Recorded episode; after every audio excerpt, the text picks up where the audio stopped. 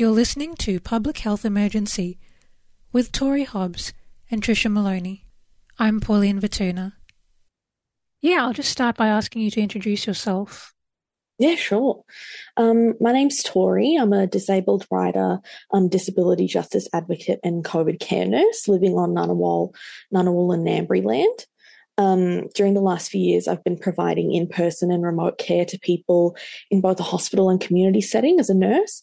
Um, I've been lucky enough to work in ICU, um, emergency department, and community disability support work through the pandemic. So I've been using my experience as a nurse and as a disabled person to provide um, information to the community about COVID, um, built sort of on a framework of harm reduction, um, access, and mutual aid.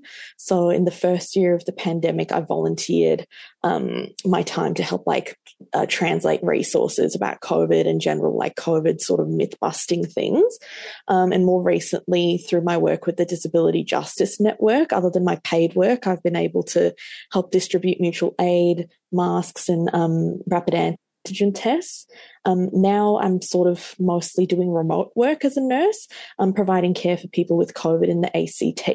Um, and in my free time, I like to, you know, research about COVID and annoy everyone on social media so that COVID remains at the front of everyone's minds.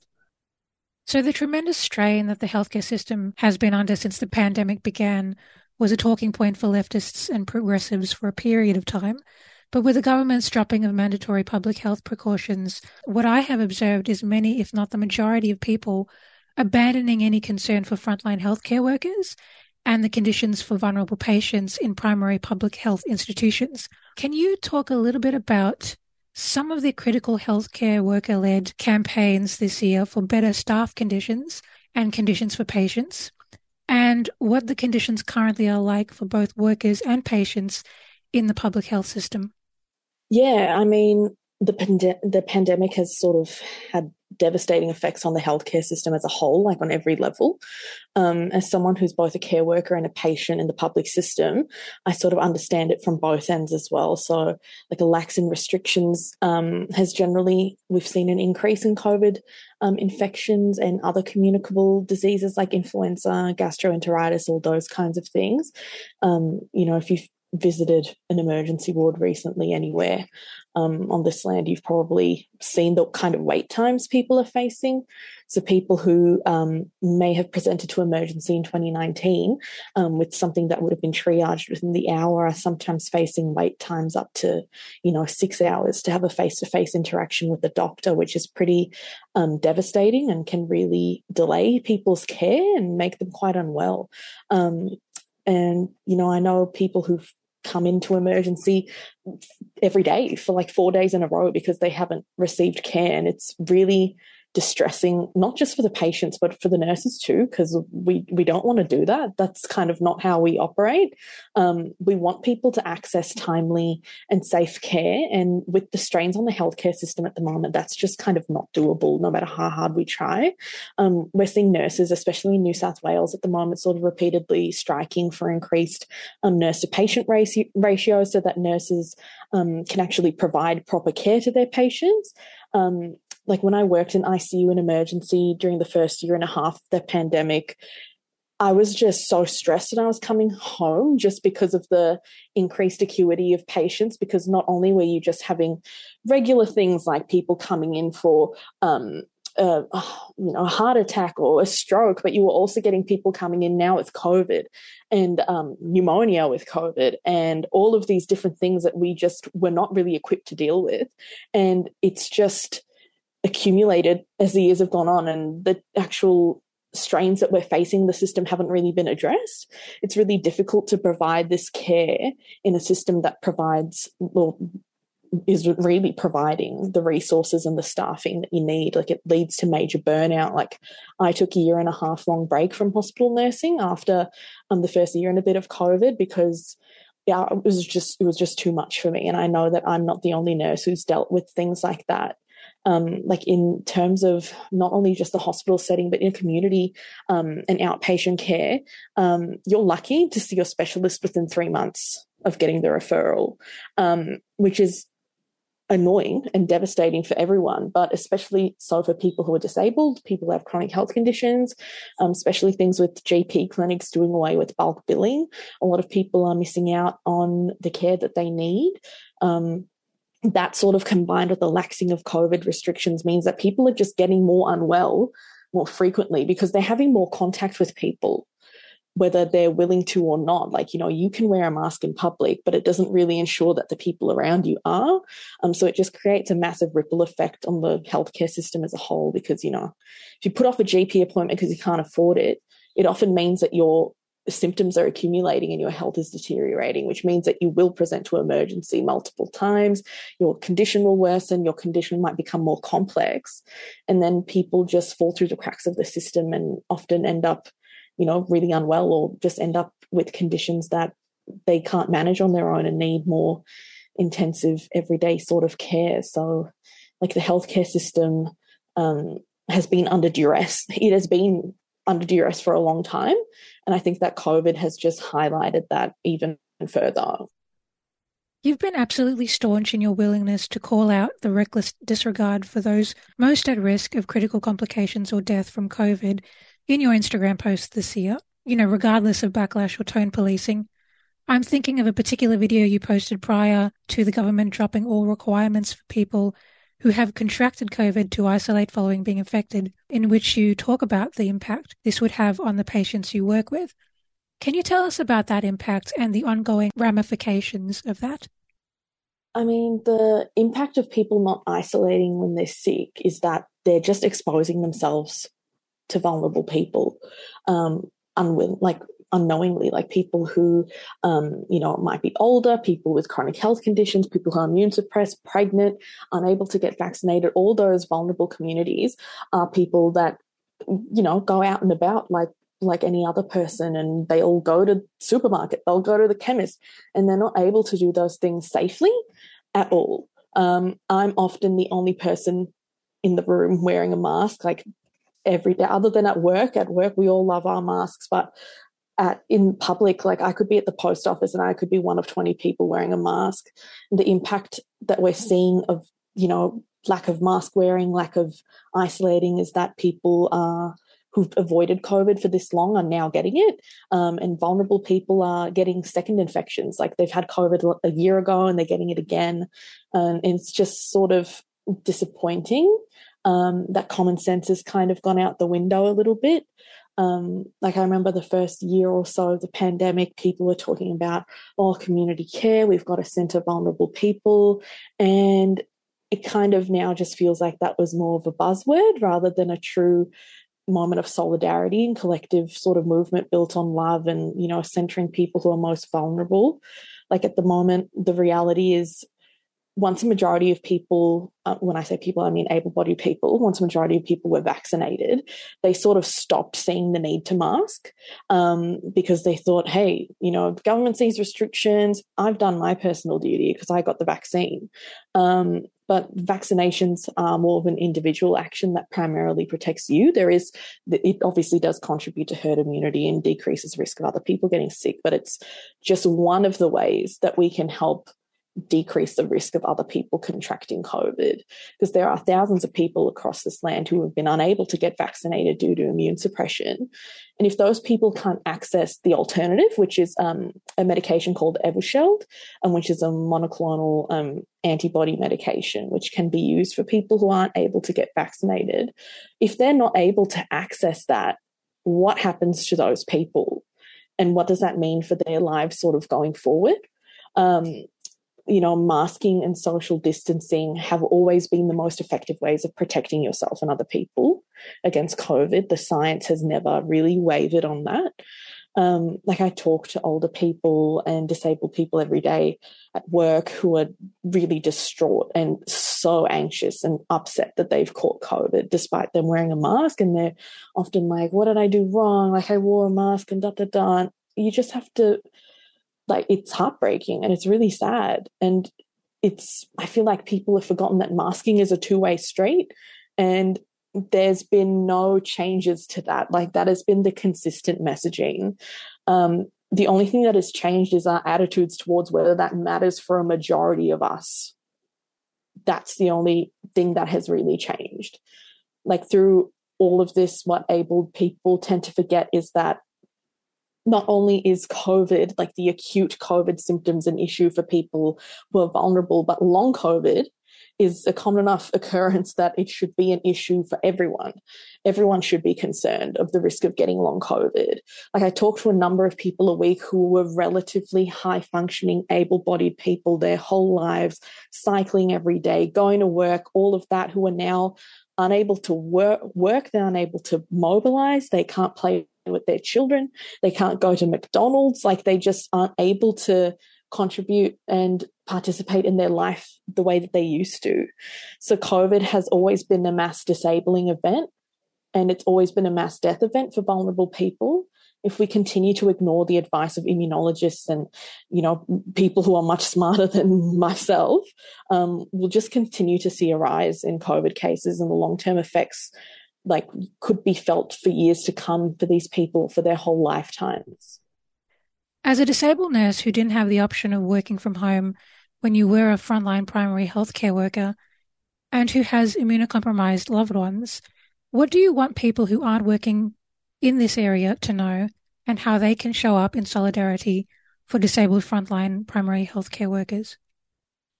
I mean, in an ideal world, vulnerable people and healthcare workers and, you know, frontline workers shouldn't have to beg for this kind of compassion and understanding. But it's really unfortunate that that's sort of what it's come to. Um, what I'd like people to realize, sort of from uh, the perspective of a healthcare worker, is that many of us are disabled ourselves. Um, a majority of the nursing workforce on this land is migrant women. It is women of color. It is people of color. It is people who have migrated, people who have fled um, their countries. For, they've been refugees, they've been asylum seekers. Often we are people who have experienced illness, and we've pe- we're people who have experienced physical and mental trauma, which is a massive contributing factor as to the development of chronic illness and disability. So, a lot of healthcare workers are disabled. Um, and a lot of us are people who sacrifice a lot of our time to look after other people. Like we miss out on time with our families and friends to work overtime due to the lack of staffing. We're working public holidays on night shifts. And we're the people who continue to be the people that you know covid patients see in their last moments. And people who are dying we're, we're the people who tend to look after them in their last moments. And that can be really taxing um, on your mental health and your physical health. And a lot of us are burnt out and unfortunately um, a lot of us are leaving the industry because of it because it's just too much to carry every day. Like when i worked in face-to-face nursing care in terms of COVID, I, I sort of went to work knowing that it took one interaction with the patient who had COVID and one time where my mask wasn't fitting properly to possibly bring COVID home with me and, and change my life and my partner's life forever. And, you know, at the time I sort of worked these nearly 12 hour shifts overnight every week for like a whole year and a bit on the backs of my community suffering from the bushfires um, in the ACT region and the New South Wales South Coast. So, where it's just been sort of relentless um, for a lot of nurses in my area. Um, and a lot of us in this area have just quit nursing completely or have just completely changed the type of nursing that we're doing because the anxiety and the trauma of the whole situation was just too much. And there's just kind of been no respite for a lot of healthcare workers in general with COVID, but a lot of people who have faced um, just sort of climate change as well, like floods, the bushfires, everything, it's that all has a massive impact on our healthcare system and has a massive impact on healthcare workers. Um, and, you know, as long as we sort of continue to prioritize individualism over collective community care, there will continue to be no respite for healthcare workers across this land. Finally, the theme for this year's broadcast is Rest is Survival. You've posted a lot of reflections this year on the ways in which disabled and chronically ill people are robbed of the chance to rest through things like the administrative burden of having to fight for the healthcare we deserve. Being a healthcare worker, you understand the medical system a lot better than a lot of people outside it probably do. But I'm sure the medical admin burden, the time it takes as someone who has to work and doesn't have access to government support is still tremendous. Given all of this, what is your relationship with rest at the moment? Where do you find it, or do you find it? My personal relationship with rest has always been difficult. Um, I'm someone who finds it really easy to encourage other people to rest. And I find it really easy to sort of help facilitate that for other people. But I have some kind of allergy to doing it for myself. Um, so, like many disabled people, I sort of need the help of those around me to help facilitate rest. Um, I try personally to take time out um, to check in with myself and make sure I'm not spreading myself too thin, um, which often happens in my line of work anyway. Um, it's kind of difficult sometimes working in a caring profession where you are like having to give a lot of that part of yourself to other people. Um, obviously, you do get paid for it, but it doesn't take away from the fact that it is sometimes very emotionally taxing, which means that at the end of the day, it can be really hard to provide that sort of care for yourself. You've kind of emptied that bucket. Um, like, you know, right now I'm kind of experiencing some uncertainties with my health and it has been, you know, really rough. And, but it's times kind of like now where I do really need to prioritize rest. But it's sort of hard to sometimes do that um, when you're faced with all of these barriers like um, you know what if you are facing a possible diagnosis of something that will alter the course of your life forever?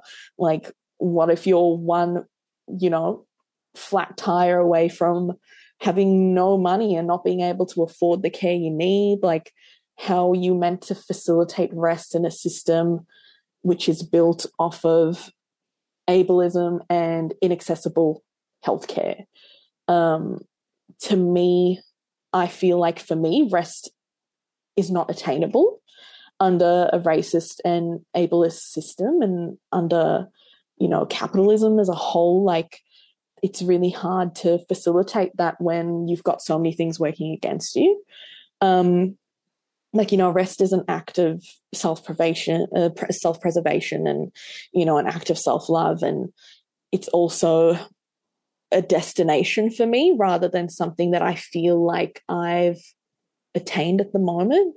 Um, no matter how hard I try, and a lot of disabled people feel this way, like it's one step forward and then two steps back kind of thing. Like, you know, you can do so much and then you will always face barriers to attaining rest because, you know, health and illness and stuff is relentless sometimes.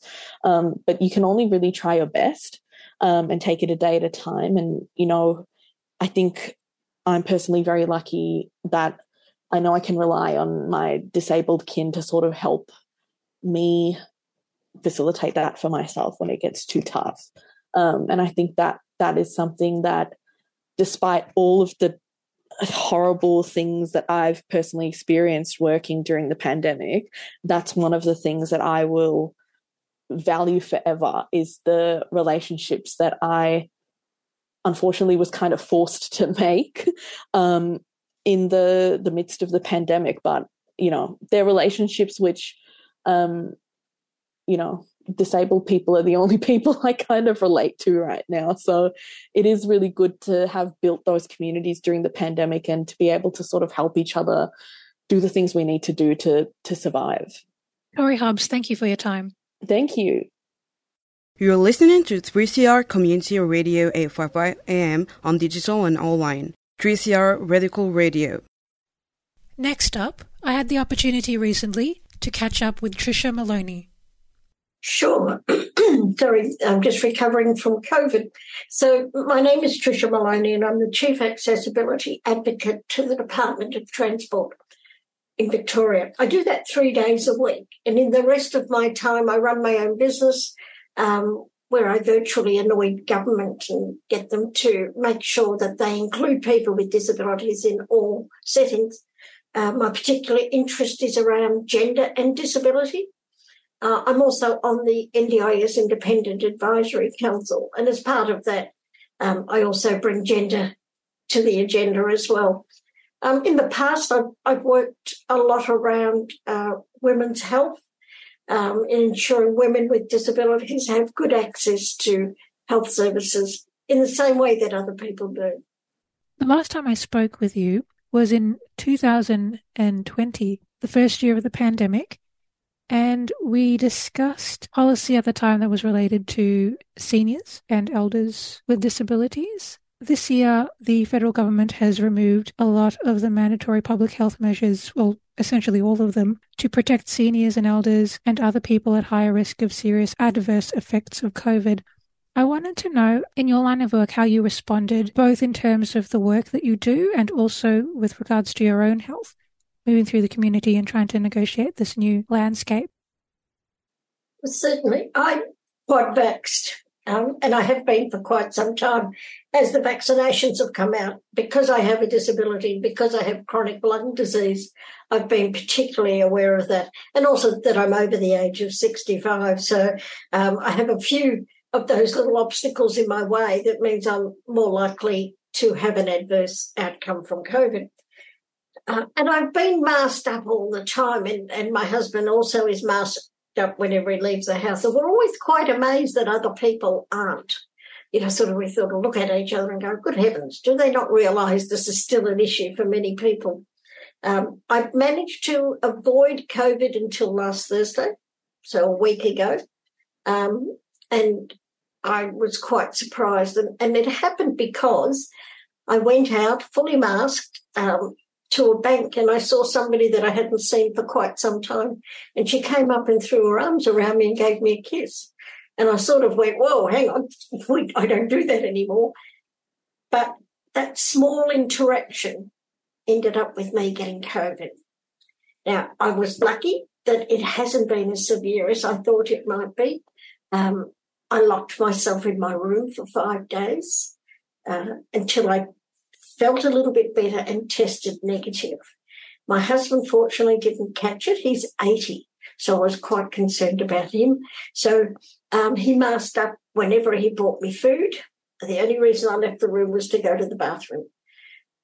And that was fine for me. But I think we have a problem with people forgetting that, okay, they've had COVID, they managed to get over COVID, we'll go out and we'll all have fun again. But there are a lot of us who haven't had COVID, and we're the ones that are more uh, susceptible. So it's still dangerous. The people I work with in the Department of Transport are that are, are, are masked when they need to be. So on public transport, they're still wearing masks, um, even though there's no mandate to do so. So I, whenever I leave the house, I'm must. It's a simple answer for me. But I know many people who aren't, and it worries me. And the thing is, too, like I'm starting to venture out again because um, sometimes my work requires it. So um, I do a lot of public speaking, and I have definitely done that. So I'm going to an event tonight where I'm speaking, and I I've thought long and hard about whether I go, but I know I'll be on the stage other people won't be, so I'll be alone on the stage. And I'll just make sure nobody comes near me um, who isn't masked. Um, and the people who'll be going that I know, who know me, will be masked. I just won't be. Uh, I just won't go near anybody else. Um, and but I'm also like I'm attending a gala ball tomorrow night because I'm one of the VIPs apparently. And then Noel and I are going to another gala ball on Friday night. And you've sort of got to start reassessing your whole life. Do I go? Do I not go? Um, what do I do um, if I can't go? I mean, certainly if I had COVID still, it's not, not negotiable. But I'm missing out on things because other people aren't doing the right thing. That that's what really annoys me. The other thing that's annoyed me is that um, nobody from the Department of Health has contacted me. Um, and I registered with them straight away. I registered with my GP straight away. The fella next door, he and his wife both got COVID, not from me. They went on a cruise. Um, and she didn't get contacted, even though she has chronic lung disease, but her partner did. And I'm wondering, well, why did he get contacted and I didn't? Is it because he's over 80? I think we need to reassess how we, um, how the Department of Health is registering so there's nothing on the form for the Department of Health that says, Do you have chronic lung disease? and register it. But they, they do say, if you have chronic lung disease, contact your doctor. Well, I'd already done that. So, you know, so he got daily calls saying, Are you okay? And I got nothing. That's really strange. It certainly is. Um, and, and, especially his wife didn't get any calls either. And she said the same thing as I did. Hang on, I'm the one who's got the chronic lung disease. And she's probably 74 or 75. So maybe that's, again, over 80s get the call. People with disabilities don't. That's quite ridiculous. It certainly is. And he's quite fit. He's out playing golf. he's fine. So, Tricia, um, when we spoke on the phone yesterday, you were talking about the fact that you you are resting quite intensely at the moment, but that it's also probably the first time you've had rest in a long time. The theme of this year's broadcast is actually rest is survival. Absolutely, and it's not something I do well, um, and that comes, I think, from having a lifelong disability. That we feel like we have to be better than everybody else. They have to show that we can do it, um, that we have to be on all the time, that you can't miss an opportunity. And being 68, my opportunities have come since I turned 60. So I had plenty of time for rest before when I didn't get the roles, when I didn't get the work. So now that I've got the work, I really do have to be careful. So I've made the decision not to work on weekends. Now, I've worked weekends all my life. And yet now um, I'm actually stopping because I think I need to take that time to put my feet up um, and just say, no, I'm, not, I'm just not doing it on weekends anymore. But I really do think it is important. And I think it's important for people with disabilities to start going, I don't have to do everything. I can be like everybody else and not put in um, the extra hours that other people don't put in. So it's a bit like, I suppose I can compare it to the women's movement. So if you, if you look at going for a job, if a woman has 90% of the, the attributes of a position, she'll say, oh, I better not go for that. I don't have everything. Um, whereas a man will say, yeah, I can do that. No problems. Um, and for women with disabilities in particular, we actually go for, for jobs and and find a way. We get the qualifications that we probably don't need just to prove that we can do the jobs that other people can't. It's a funny sort of a, a perverse sort of reflection, I suppose. Completely. Tricia, was there anything else that you wanted to say? Oh, good Lord, there's, there's so many issues that are important. The issue of the sterilisation of girls is absolutely appalling. Um, the, the, reasoning given by the previous government was that um, it's therapeutic because they have problem periods.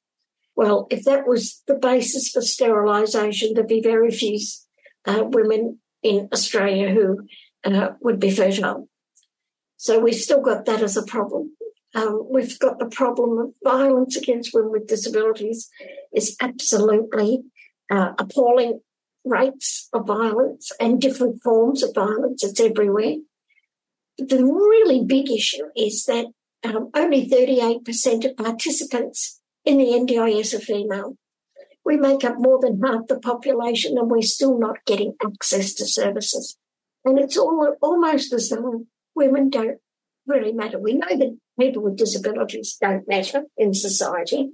And now we're getting to the stage where it's people with dis- women with disabilities in particular really don't are not seen as um, an important part. And so I spend a lot of my meeting time saying, well, what about gender? Where's gender in your thinking? Because until we're actually in there, we will never get a voice.